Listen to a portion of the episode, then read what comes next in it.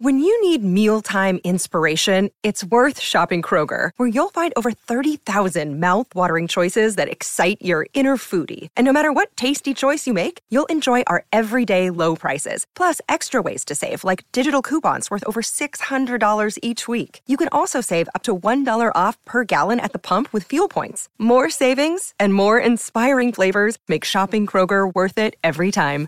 Kroger, fresh for everyone. Fuel restrictions apply.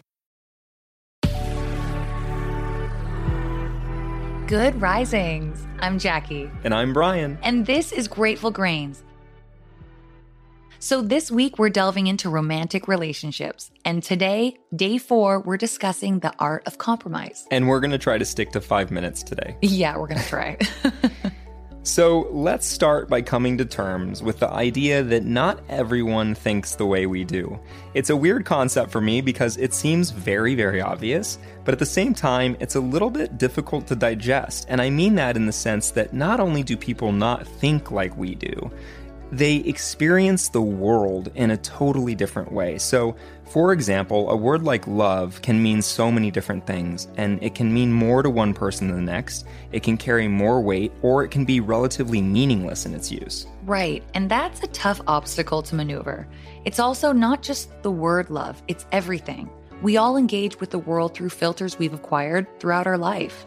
So, understanding that when you're in a relationship and you found yourself in a disagreement with your partner, the core of a healthy communication lies and compassion. It's mutual respect, it's attentiveness, and it's empathy. We're talking about arguing here. People get lost in feelings. They feel misunderstood. They feel misrepresented. They feel ostracized or ignored or undervalued and at times traumas are being triggered. So, this is one of those situations where that inner monster we discussed in week one can really take control. You may find you're getting what you perceive to be an overreaction if that pain body has taken control. And at that point, just understand that you're dealing with someone's past more than you're dealing with their present. I go back to making sure the foundation of your communication is mutual respect, attentiveness, and empathy.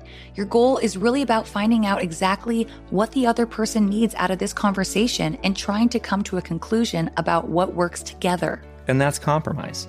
Exactly. So sometimes when these conversations escalate, we find ourselves stuck in a cycle. There doesn't seem to be a clear solution. It's the result of moral judgment between partners. It's when the argument is rooted in a difference of values, like because I don't believe the way you believe I'm morally wrong. So, what we really have to grasp here is what we said earlier that people are, in fact, different. By the way, it may even be that we have similar values but on different scales. Marshall Rosenberg, PhD, in his book Nonviolent Communication, explains moralistic judgment implies wrongness on the part of people who don't act in harmony with your values. Your attention in the conversation becomes classifying, analyzing, and arguing the levels of their wrongness rather than what you and what they need. Right. It's so easy to get lost in the game of trying to defeat your partner, even if it doesn't feel like that's what you're trying to do. Again, at the end of the day, you really want to be trying to figure out exactly what they need and what you're comfortable doing to help achieve that. This also speaks to the issue of holding our partners accountable for their past, or even past mistakes they've made with you. Holding mistakes over your partner's head doesn't allow room for growth, or at least it doesn't acknowledge that work.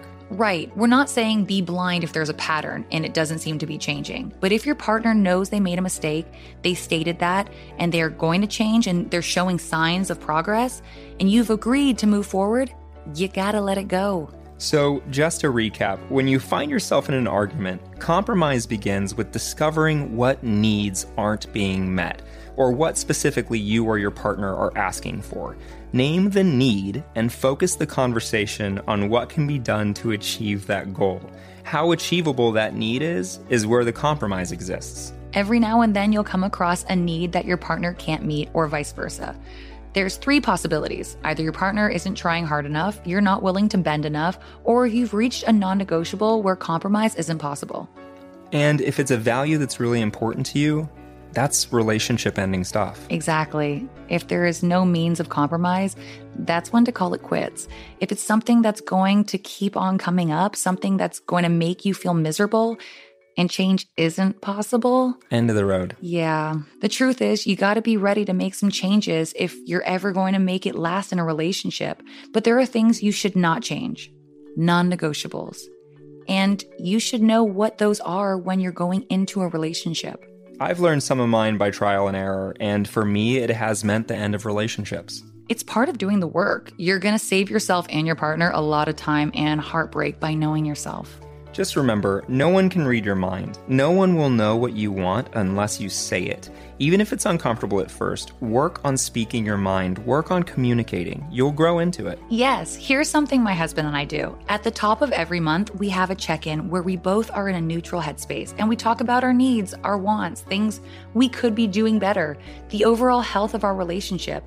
And this is a great way to flush things out when you're not in a heated state, maybe saying things you don't mean. That's really advice that any couples counselor will give you. Check ins are an absolute necessity. So today, we're leaving you with a question about your non negotiables. Can you name two values you have, things you believe are part of who you are, that you're unwilling to change?